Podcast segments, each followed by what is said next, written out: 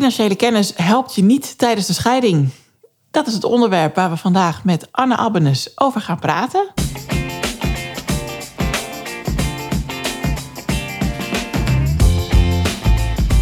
Hey, fijn dat je luistert naar de Scheidpodcast. Ik ben Carly Timmerman van Bureau Carbon, host voor gezinsvriendelijk scheiden. En ik ben Anneke de Groot, bedenker van gezinsvriendelijk scheiden en de grote vriendelijke bemoeial voor alle gezinnen. We nemen je mee in de wereld van fabels, feiten, statements en informatie als het gaat over scheidingen of uit elkaar gaan. Welkom.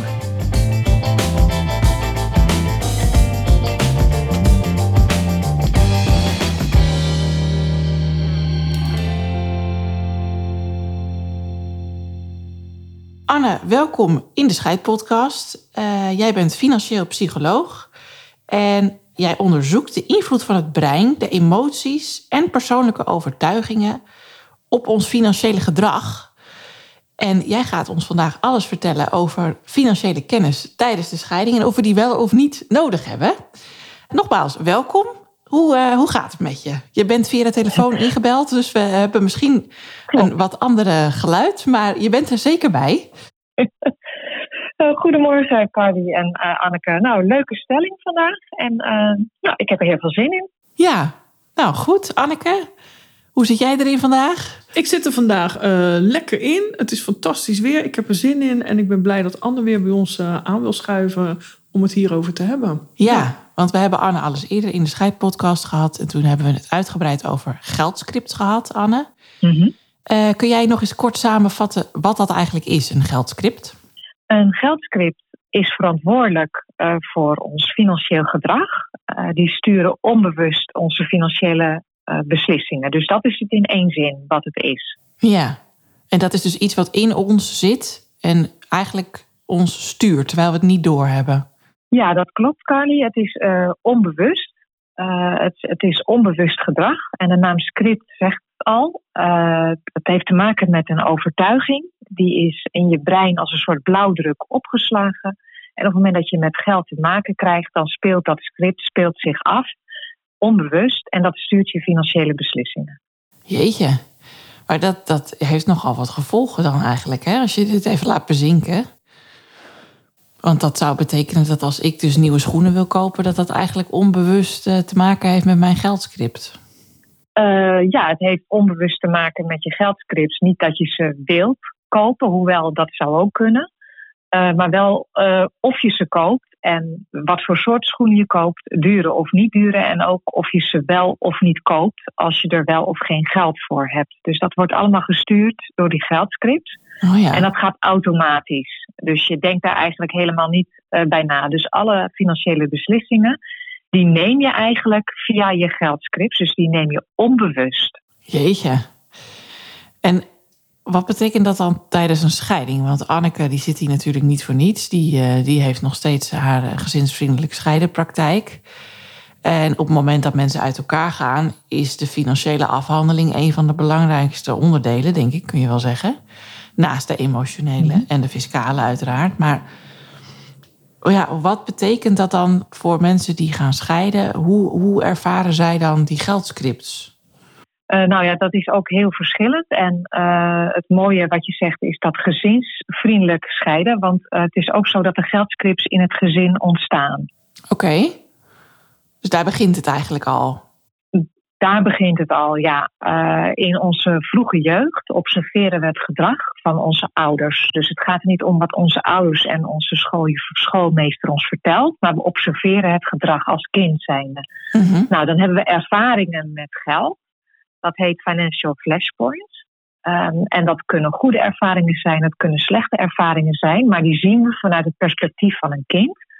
We zien onze ouders bijvoorbeeld zeggen van uh, je mag niet zomaar een snoepje kopen, maar ondertussen slaat moeder dozen bonbons in. Ik noem maar een voorbeeld.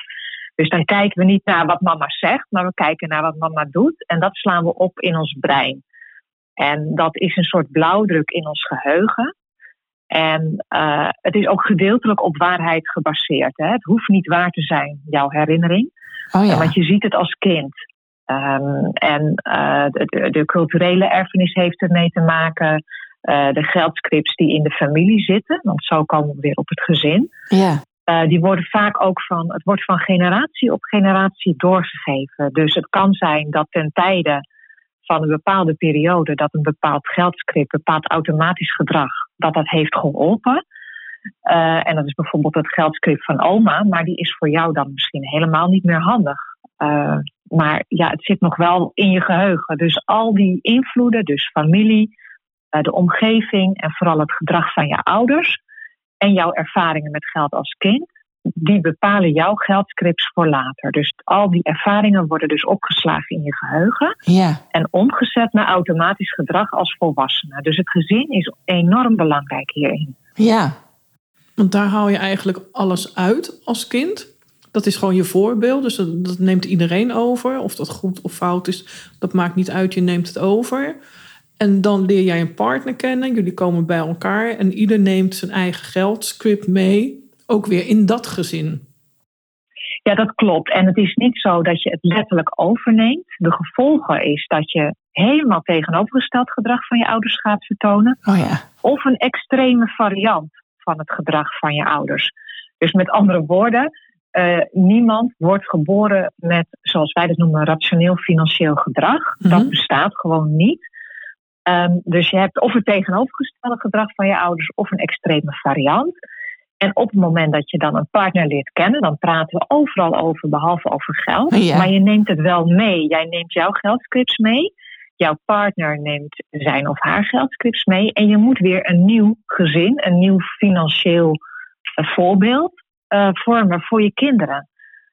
Zodra je een nieuwe partner leert kennen, dan praten we overal over, behalve over geld. En iedereen neemt zijn of haar eh, geldscripts mee. Dus ook zijn of haar gedragspatronen ten opzichte van geld. Dus dat betekent dat je samen een, een nieuw financieel systeem, hè, een nieuw financieel gezinssysteem uh, moet ontwikkelen. En dat kan heel, heel veel effecten hebben, want we nemen een extreme variant van het gedrag van onze ouders mee, of juist het tegenovergestelde geldgedrag van onze ouders. ik ben er echt razend Dus benieuwd hiernaar, want ik ben nu zelf eh, nog niet zo heel lang moeder. Maar dit heeft dus Ah, grote kijk. effecten op, eh, op mijn kleine dan, hoe ik met geld omga. Ja, ja, en ook vooral omdat we als we een partner krijgen, is, is dat een van de dingen waar we niet over spreken. Hè? Geld is nog steeds een taboe. Ehm, dus vaak krijgen we ook commentaar op elkaar. Eh, en wat we dan niet zien is dat het niet de persoon is, maar diens geldovertuiging. Dus je hebt iets, je bent het niet. Geldtypes bestaan niet. Je hebt iets. Dus je hebt een bepaalde geldovertuiging. Het kan hele destructieve financiële patronen veroorzaken. En het goede nieuws is, alle scripts kunnen herschreven worden. Kijk, dat horen we graag. Behalve van schoenen kopen. Die ga ik echt niet herschrijven. Nee, er zijn grenzen. Nee, dat ga ik Oh. gewoon niet doen. Nee, Anne, die niet. Ja. Eh, maar waar ik even benieuwd naar was, want eh, jij zegt van of je gaat het tegenovergestelde doen, of je gaat Mhm. iets heel extreem doen. Je gaat het verdrag eigenlijk Ja. uitvergroten wat je hebt gezien voor jezelf dan. Ik ben even benieuwd waar dat dan vandaan komt. Waarom neem je niet gewoon eh, één op één dat gedrag over? Mijn moeder had bijvoorbeeld heel sterk, en dat heb ik nog steeds, het potjesgedrag, wat je nu ook steeds meer bij banken ziet. Nou, wat voor de vakantie, wat voor je jaarlijkse vaste lasten, wat voor de kwartaal, zeg maar. Dat heb ik gewoon één op Mhm. één overgenomen. Ik denk van, nou, hier herken ik mijzelf niet in, snap je? Dus ik ben even aan het zoeken, wat maakt nu dat dit zo stellig is van... of je neemt het extreem over, of het tegenovergestelde. Nou, dat vond ik toen we dat gingen onderzoeken ook heel frappant. Want Mhm. ik dacht, ja, we zijn een kopie van onze ouders. Eh, maar dat is dus niet zo. Eh, het gaat, heeft ook met de impact van de geldherinnering te maken. Hoe emotioneler, hoe hardnekkiger het geldscript. Het kan gewoon zo zijn dat het zo emotioneel is. Bijvoorbeeld ouders die eh, in de problemen zijn gekomen met geld. Dat jij later gewoon geen geld durft uit te geven. Um, of uh, hey, die, er kunnen heel veel scripts uh, kunnen ontstaan. En dat kan goed en dat kan slecht zijn. Kijk, met potjes sparen, het voorbeeld wat je noemt, dat kan, is een hele goede eigenschap. Tot het moment dat het in, je in de weg gaat staan en dat je bijvoorbeeld um, niet medicijnen koopt die je wel kan kopen en die jou wel kunnen helpen. Uh, omdat je denkt, er moet geld in het potje blijven zitten. Ja, ja. Ja, oké. Of, of, Ja. Ja, hele extreme vormen kan, hè, dat, dat het destructief is en dat het Mhm. je tegen gaat werken. Op dat moment is het een probleem. Ja, oké. En als we dit zouden vertalen naar de scheidingspraktijk. Mhm. eh, en nou, we hebben Ehm. heel veel eh, financiële specialisten die zich ook bezighouden met een scheiding. Ja, Die zien dat eh, Ehm. als de oplossing.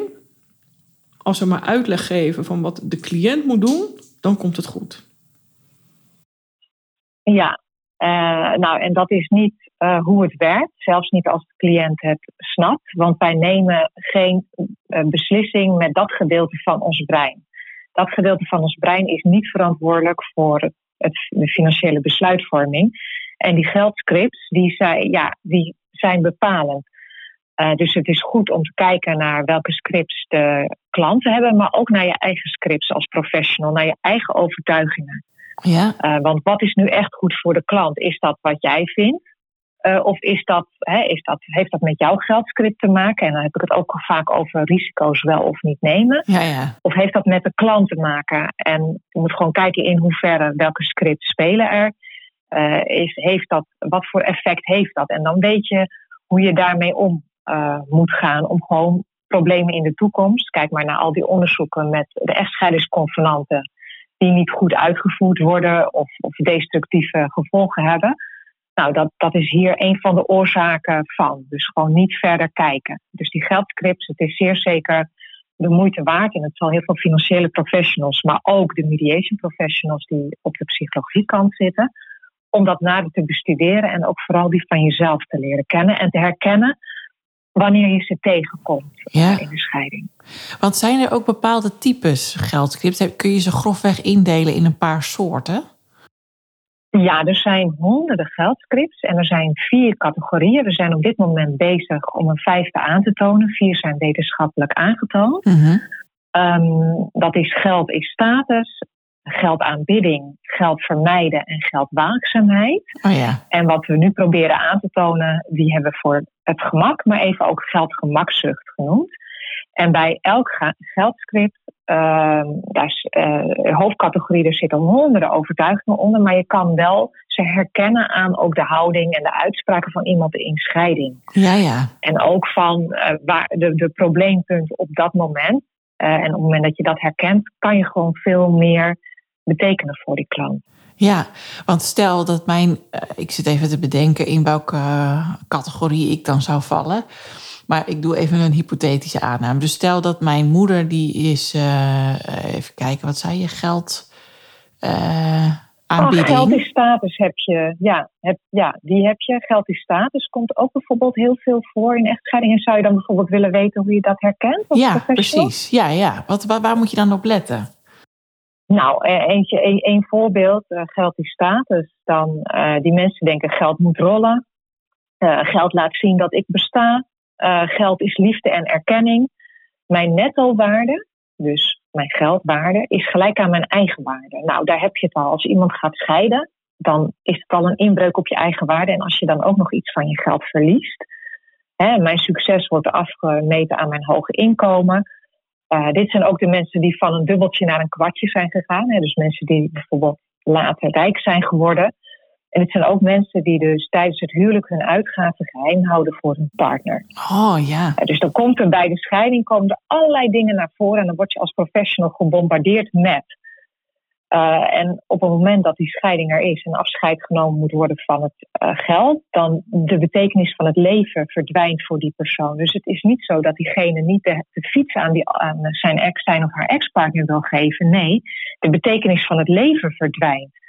En diegene is ook heel bang voor dat de ex beter af is dan diegene zelf. Ja.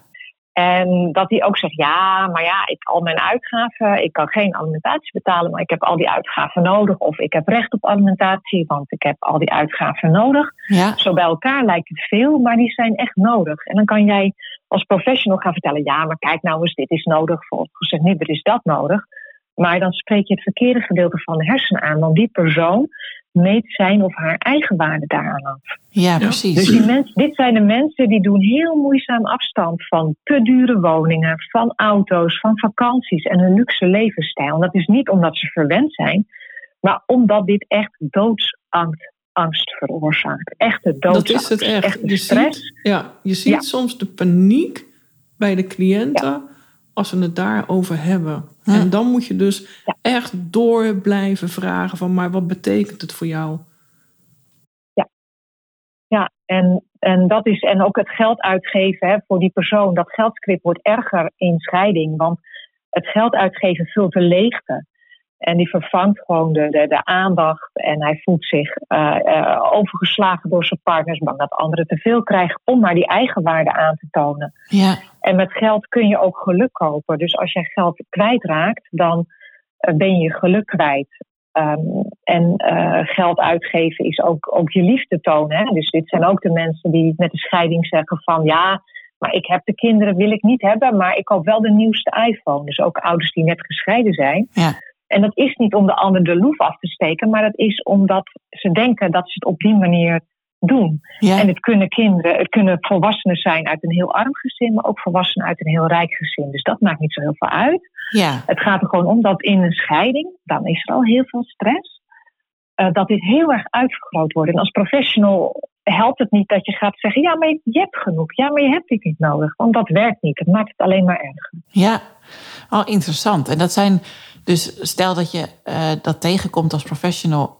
in zo'n scheiding van iemand die dus moeilijk afstand doet van geld, dan kun je er dus eigenlijk van uitgaan dat die in zijn gezin, dus als kind iets heeft waargenomen bij zijn of haar ouders, eh, wat hij dus nu aan het uitvergroten is, of wat tegengesteld is aan datgene wat zijn of haar Ja. ouders hebben vertoond. Klopt, klopt. En eigenlijk met de scheiding hoeft het niet te laten zijn. Hè? Want heel veel scheidingen waarin je met die geldscripts, als je daarmee aan de slag gaat, eh, de scheidingen die ik gedaan heb, kwam het ook vaak wel weer goed, het huwelijk. Dus dan werd het geen scheiding achteraf. Eh, maar je kan ook gewoon leren om dan toch als ouders beter met elkaar om te leren gaan. En ook vooral te zorgen dat je kinderen financieel gezond eh, opgroeien. Ja, Want dit zijn natuurlijk, hè, dit is niet, het, het is niet financieel gezond. Dat heeft natuurlijk ook het effect eh, op, op de kinderen. En ehm, mensen die bijvoorbeeld een ander geldscript wat veel komt, want willen jullie er nog eentje horen die misschien herke- herkenning geeft bij Ja. de professionals? graag. Ja, absoluut. Eh, nou, dus bijvoorbeeld geld vermijden. Ehm, ik, ik pak er even twee, omdat deze heel erg tegenovergesteld zijn. Maar voor die andere drie zijn er ook echt eigenschappen waarbij iemand echt aha denkt. Oh ja, Maar zoveel tijd hebben we niet. Dus dat is geld is slecht. Dit zijn de mensen die dus maar niet de stukken opsturen naar de adviseur. oh ja, Die eh, geen inzicht geven in hun financiële situatie. Moeite hebben met het verzamelen van financiële gegevens. Die ook financieel afhankelijk zijn en zich ook zo opstellen. Die zeggen van meer geld lost wel problemen op. Dus het zijn tegenstrijdige overtuigingen die de persoon heeft. Maar geld is ook vies. ja, ja. als je veel geld hebt, ik wil niet inhalig zijn, maar ja, dan toch ik wil ik dit bedrag. Eh, angst, wanhoop, walging, geld is slecht. Ook opoffering. Ik heb zoveel opgeofferd voor die ander.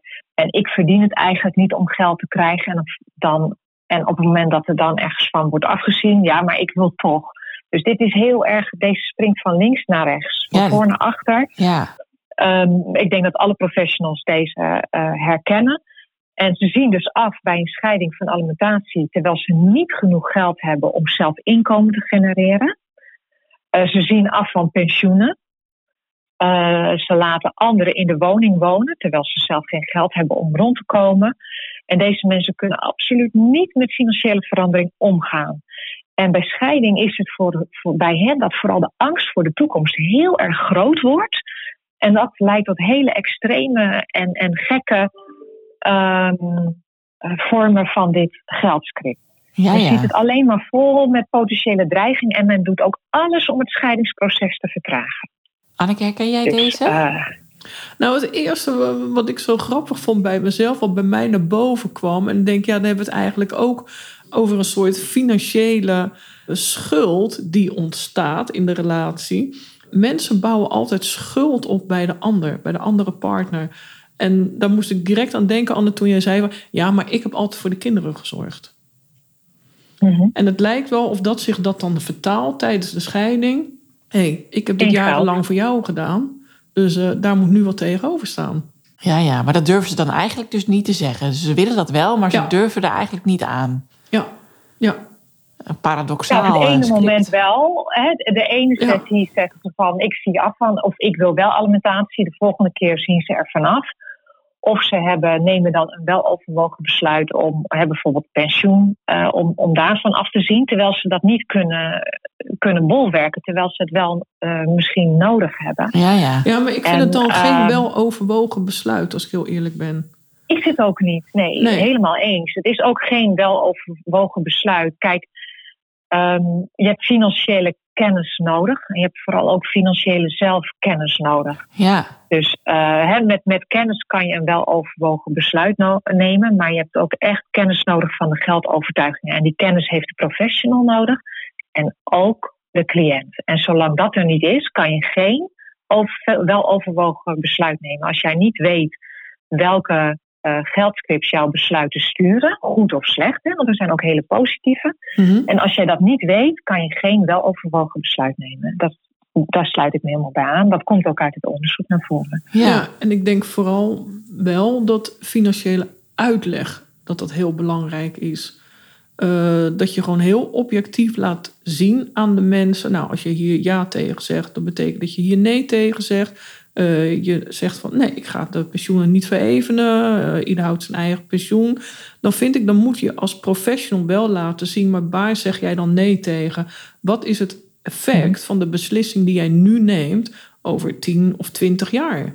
En daarbij moet je dan dus eigenlijk ook aandacht hebben voor je eigen geldscript en het geldscript van de cliënt. Ja. Zodat je goed, ja, een beetje die vraag goed kan inleiden, denk ik ook. Of dat advies goed kan geven, zodat je niet.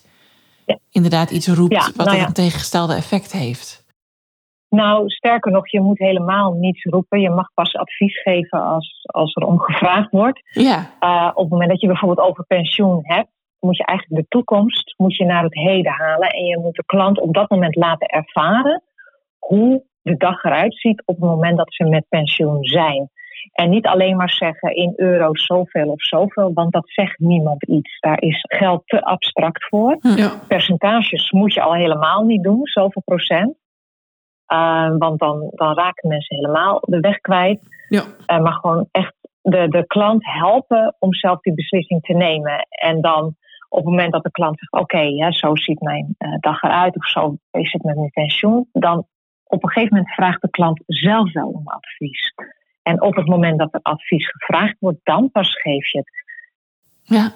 Nou, ja. En niet geen moment eerder.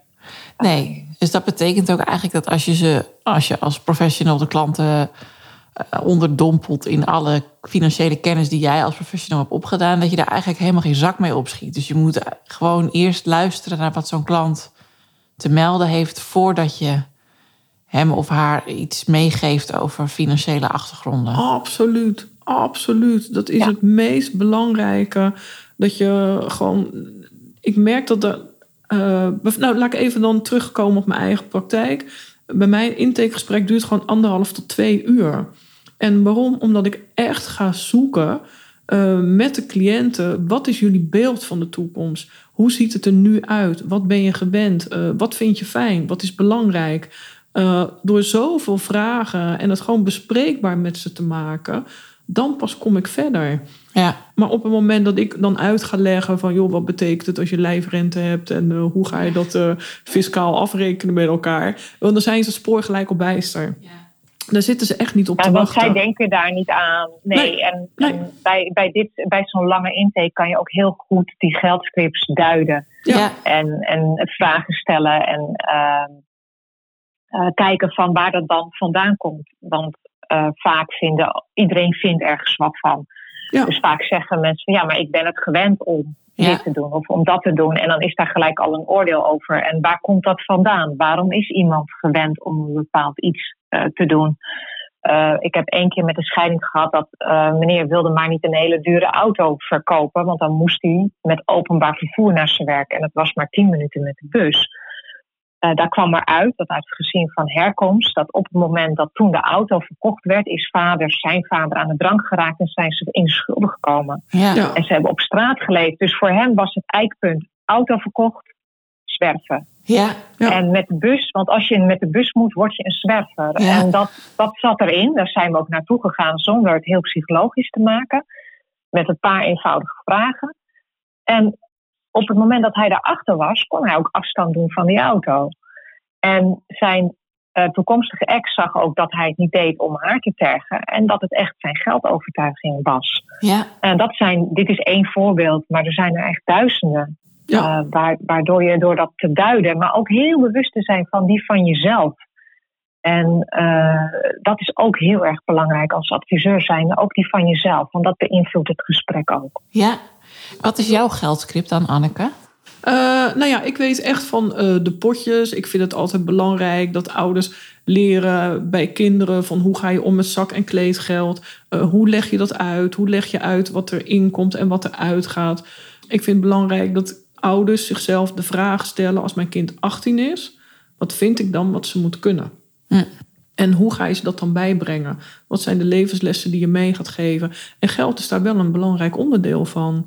En ik heb zelden, moet ik ook eerlijk zeggen, twee cliënten gehad die hetzelfde geldscript hadden. Ja, ja. De een is parts, ik geef alles maar uit en eh, elk appje wordt beantwoord met ja en elk tikkie eh, wordt gewoon overgemaakt naar het kind. En de ander zit er bovenop. Nou ja. Ja. ja. dat kan natuurlijk ook nog flink gaan botsen als Ja. je samen weer een nieuw gezin vormt. Vaak gaan mensen daarom scheiden, niet omdat ze hetzelfde geldscript hebben.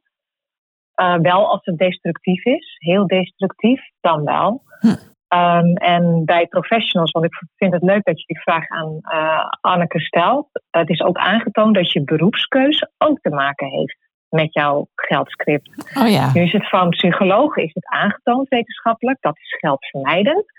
Bij financieel adviseurs zijn er niet genoeg die deze test gemaakt hebben. Ja, we lachen er natuurlijk om, het is ook grappig, maar eh, je zit er wel mee als je een psycholoog-mediator hebt Ja. bij een scheiding. Ja. Dan heb je een heel groot probleem. Dus eh, zowel de psycholoog als eh, de, vra- de, hè, de cliënten, maar dus ook zo met financieel adviseurs. Dan hebben we ook, het, we hebben dat, die vragenlijst in 51 eh, vragen zijn het, om het officieel vast te stellen. We hebben hem niet wetenschappelijk nog getoetst op financieel adviseurs. Lijkt me heel interessant. Ja, Maar mij ook, mij ook. Ja, dat wil ik. Ja. Dus ik, ik wil daar nog niets van zeggen. Ik heb wel een vermoeden wat daar het, het, het meeste speelt. Uh, maar ik kan daar gewoon nog niets van zeggen. Maar van de uh, psychologen hebben we wel heel veel geleerd. Dat dat dus geldvermijdend is. En jij bent dat zelf ook psycholoog, heel veel voor de begeleiding. Anne. Ja, en dat, ik, heb het nadeel, ik heb het nadeel dat ik mengeling ben natuurlijk. Ik heb het financiële, het juridische en psychologische aspect. Ja. Uh, dus ik had ook een, een hele gecombineerde uitslag. Oh, en je ja. hebt nooit maar één iets heel sterk. Hè? Je, krijgt, je hebt van alle vijf, is het straks, heb je iets. En eentje komt heel sterk naar voren en dat is dan onderzocht. En bij uh, psychologen kwam geldvermijdend kwam eruit. Hm. Oh, dat is wel grappig. Dus, uh, ja. ja, nou ja, het is, het is wel grappig, maar als het om geld gaat, lukt het niet.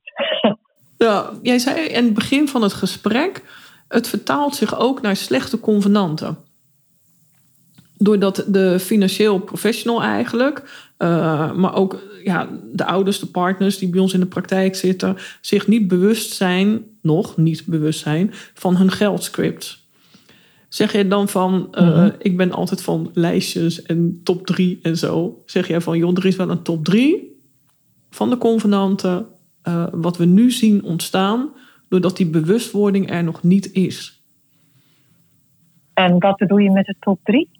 Nou, de top drie van, jij uh, gaf aan van nou, er zijn veel slechte convenanten, dat zie ik in mijn praktijk ook. Maar wat is dan de top drie daarin, als we kijken naar geldscripts en scheidingen, die daardoor leiden tot een slecht convenant?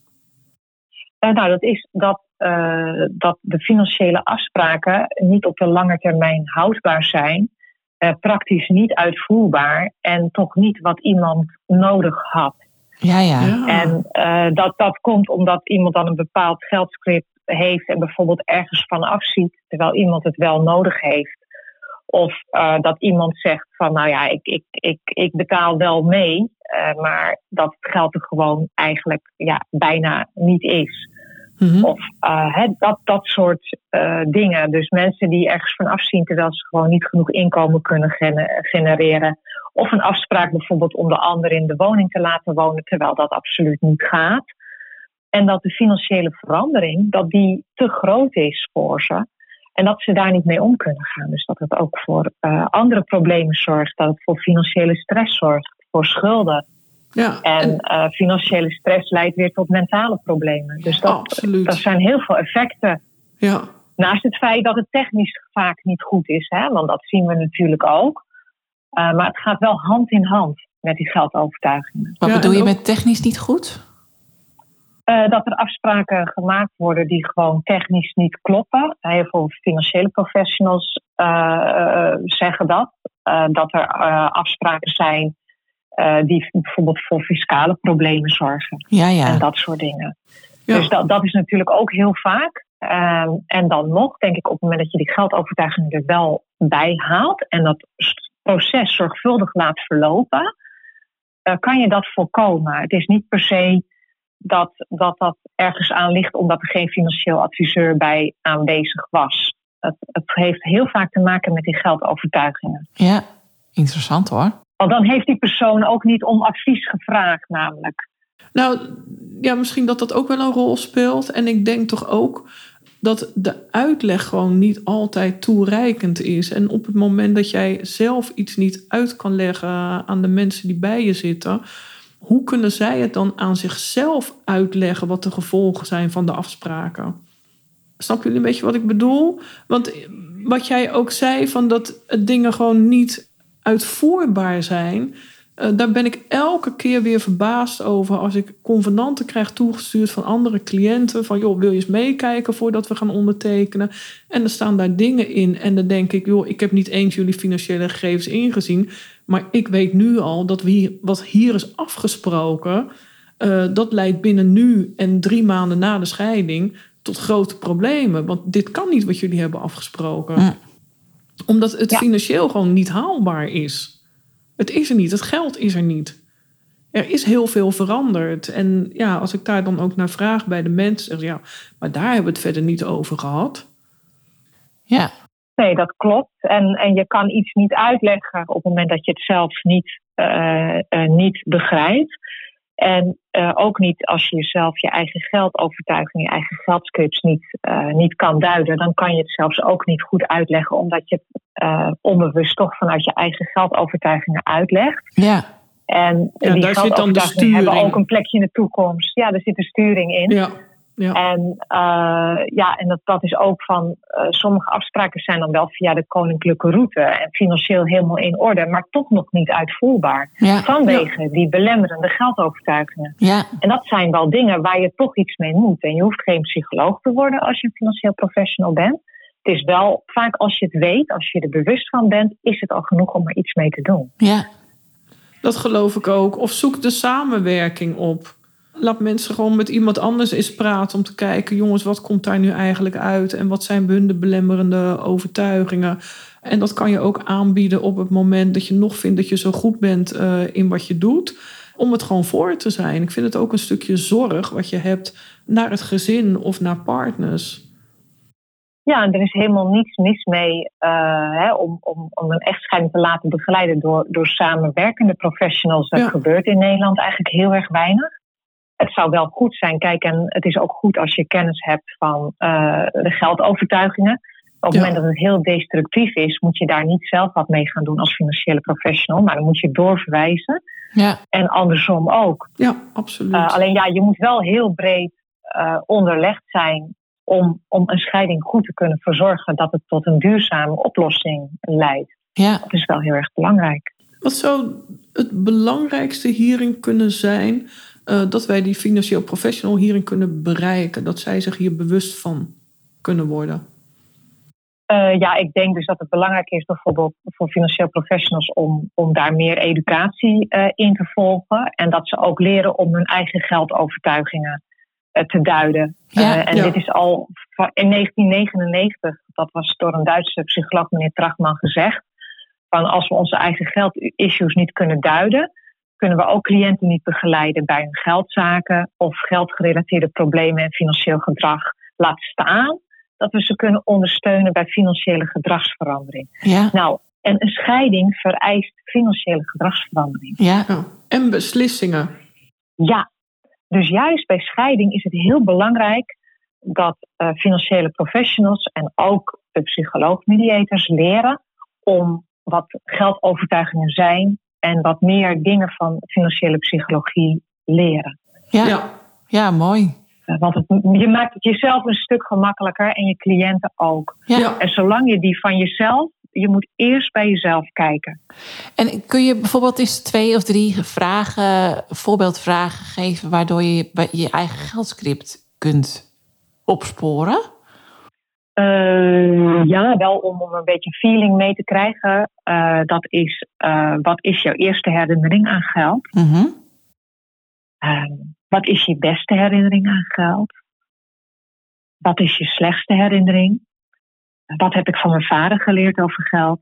En wat heb ik van mijn moeder geleerd over geld? Dit zijn vijf dingen waarmee je iets van bewustwording eh, voor jezelf kunt genereren om die vragen eh, op te roepen voor Ja. jezelf. Ja, leuk. Want de vragenlijst die is ontwikkeld. Kan iedereen die zomaar vinden en invullen? Eh, niet zomaar vinden en, en invullen, omdat het ook een stukje duiding en uitleg nodig eh, heeft. Ja. Het is natuurlijk wetenschappelijk vastgesteld, dus het is geen quiz. Ja. Jammer, maar we zijn er wel, ja, ik, ja, ik ook. Eh, maar het is wel wat, wat we wel hebben, dus eh, vanuit Finance Psychology Institute, eh, dat we wel in de, in de opleidingen dat we dat laten doen en dat we het ook evalueren. We zijn er wel mee bezig om hem wel voor iedereen toegankelijk te maken, dat iedereen hem kan doen. Ja, Ja, oké. Uh, maar als je alleen die test doet, daar heb je niet genoeg aan. Je hebt ook het stukje educatie nodig. En in de VS is het ondertussen een verplicht onderdeel ook voor de opleiding uh, voor financieel planners. Oh, ja. dit vak. Mooi hè? Ja. Ja, tof. En daar zien we dus dat het aantal scheidingen nu, uh, dat het een stuk makkelijker, uh, het, het verloopt een stuk makkelijker. En we hebben een test gedaan met pensioenen. En die mensen hebben we na uh, zes maanden nog een keer gemonitord. En die zijn nog steeds blij met hun beslissingen. Dus we hebben ze in twee groepen verdeeld. Ja. Eentje op de financieel-psychologische manier en eentje op de traditionele manier. En die financieel-psychologische manier heeft ook na zes maanden nog geen spijt van de beslissingen. En houdt zich nog steeds aan de afspraken, in tegenstelling tot die andere groep. Dus Ja. het is heel leuk Oh, dat is om dat mooi. nu Ja. zo te kunnen testen. Ja, dus interessant met hoor. scheidingen ligt er een weg open hier. eh, ook voor, voor, hè, om, om daar meer in opleidingen mee te gaan doen. Maar ook in de praktijk om daar meer mee te gaan doen met je Ja. cliënten. ja, absoluut. Ja, en nog even één afsluitende vraag, Anne. Want dit seizoen gaat eh, min of meer over samengestelde gezinnen. Of over gezinnen in eigenlijk alle vormen die er maar zijn. Mhm. Eh, waar kun je nou op letten als je samen een gezin vormt als het gaat om die geldscript? Hoe kun je er nou voor zorgen dat je dat van elkaar accepteert, dat van elkaar weet, op één lijn komt? Hoe, hoe ga je daarmee om? als eerste, op het moment dat je die relatie aangaat en je wordt een, een gezin uh, en je moet een nieuw financieel gezinssysteem ontwikkelen, ga erover in gesprek. En uh, in het begin, als je samengesteld gezin bent, zal je al aan kleine dingetjes ergeren van de ander. Of je zal het raar vinden. Ja. Of die ander zal anders zijn. Ga erover in gesprek. En uh, doe dat op een rustig moment gaan zitten zonder tafel tussen je in, op stoelen tegenover elkaar, knie tegen knie. En stel een vraag aan de ander zonder te oordelen. Laat de ander antwoorden. Bedenk niet alvast wat je daarop gaat zeggen. En vat het samen wat die ander zegt. En probeer op die manier op een vast moment over geld te gaan praten. Ja. En dat geen tafel en dat knie tegen knie, dat komt ook uit de relatietherapie. En het is heel goed om dat als, alvast thuis te doen voordat het een conflict wordt. Ja, ja. Dus in het begin, als je die relatie krijgt, op die manier met elkaar proberen te praten. En denk eraan, het is niet de ander die dit doet. Het is niet de persoon die zo is. Een geldscript is iets wat je bij je draagt. Ja. Dus het kan altijd herschreven worden. Het is geen persoonlijkheid. Ja. En dat is even het allerbelangrijkste wat ik toch wel wil meegeven, omdat je doodgegooid wordt met geldpersoonlijkheden en dat soort dingen. En dat is gewoon absoluut onjuist, is wetenschappelijk ook niet gestaafd. En het geeft ook weinig perspectief. Ja, zeker. Ja. We hebben pas een podcast opgenomen met Jasper Horsthuis. En daarin werd ook heel duidelijk: ga met elkaar om de tafel als het zonnetje schijnt. Ja, of eigenlijk dus dan zonder de tafel, maar wel knie tegen knie als het zonnetje schijnt, zeg Ja. jij. Ja, Ja. als het zonnetje schijnt en als je het gek vindt, dus je vindt het gek om te praten zo en je gaat lachen, nou doe dan het licht uit. Oh ja. Dus, eh, hè, dus, dus je dat knie tegen knie op een rustig moment Mag het is licht gewoon uit? heel belangrijk. Ja. Ja, nou ja, dan Ja. krijg je misschien weer andere effecten, maar het is heel belangrijk. Nou, dat helpt wel met een scheiding Ja. voorkomen misschien. Dat is ook Nee, maar belangrijk. het, het helpt wel. Ik doe het hier Ja. vaak ook gewoon met cliënten. Dan zeg ik, jongens, ga maar tegenover elkaar zitten. Draai de stoelen. Ik ben er niet. Eh, handen even open. Voeten goed op de grond. Eh, en ga elkaar gewoon nu vertellen wat je graag wil vertellen. Knieën tegen knie, dat aanraken. Ja, dat aanraken, dat knie tegen knie is heel belangrijk. Ja, nou ja, dat, daar zijn ze dan zeker... Ja, maar zeker in een scheidingsproces staan ze daar even niet voor open. Eh, dus Nee. dat doe ik dan even niet. maar wel dat ze de verbinding weer met elkaar gaan maken. En elkaar in de ogen kijken.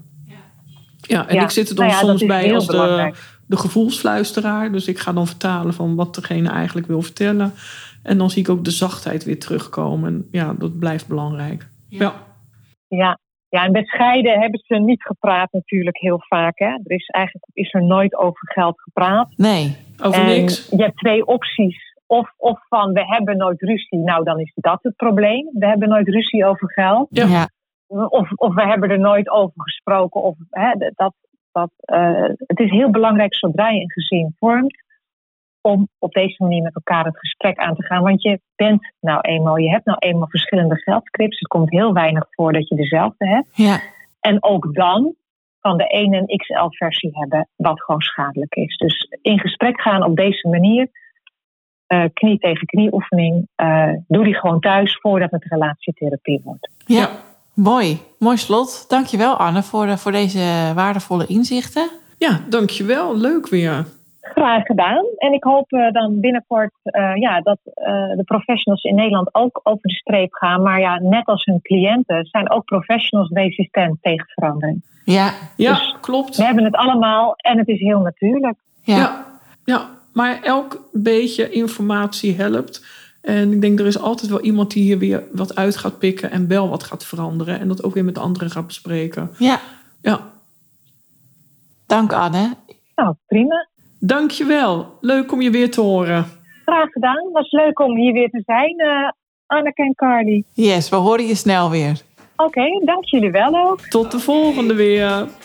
Tot de volgende keer. Hoi hoi. Hoi. Fijn dat je hebt geluisterd.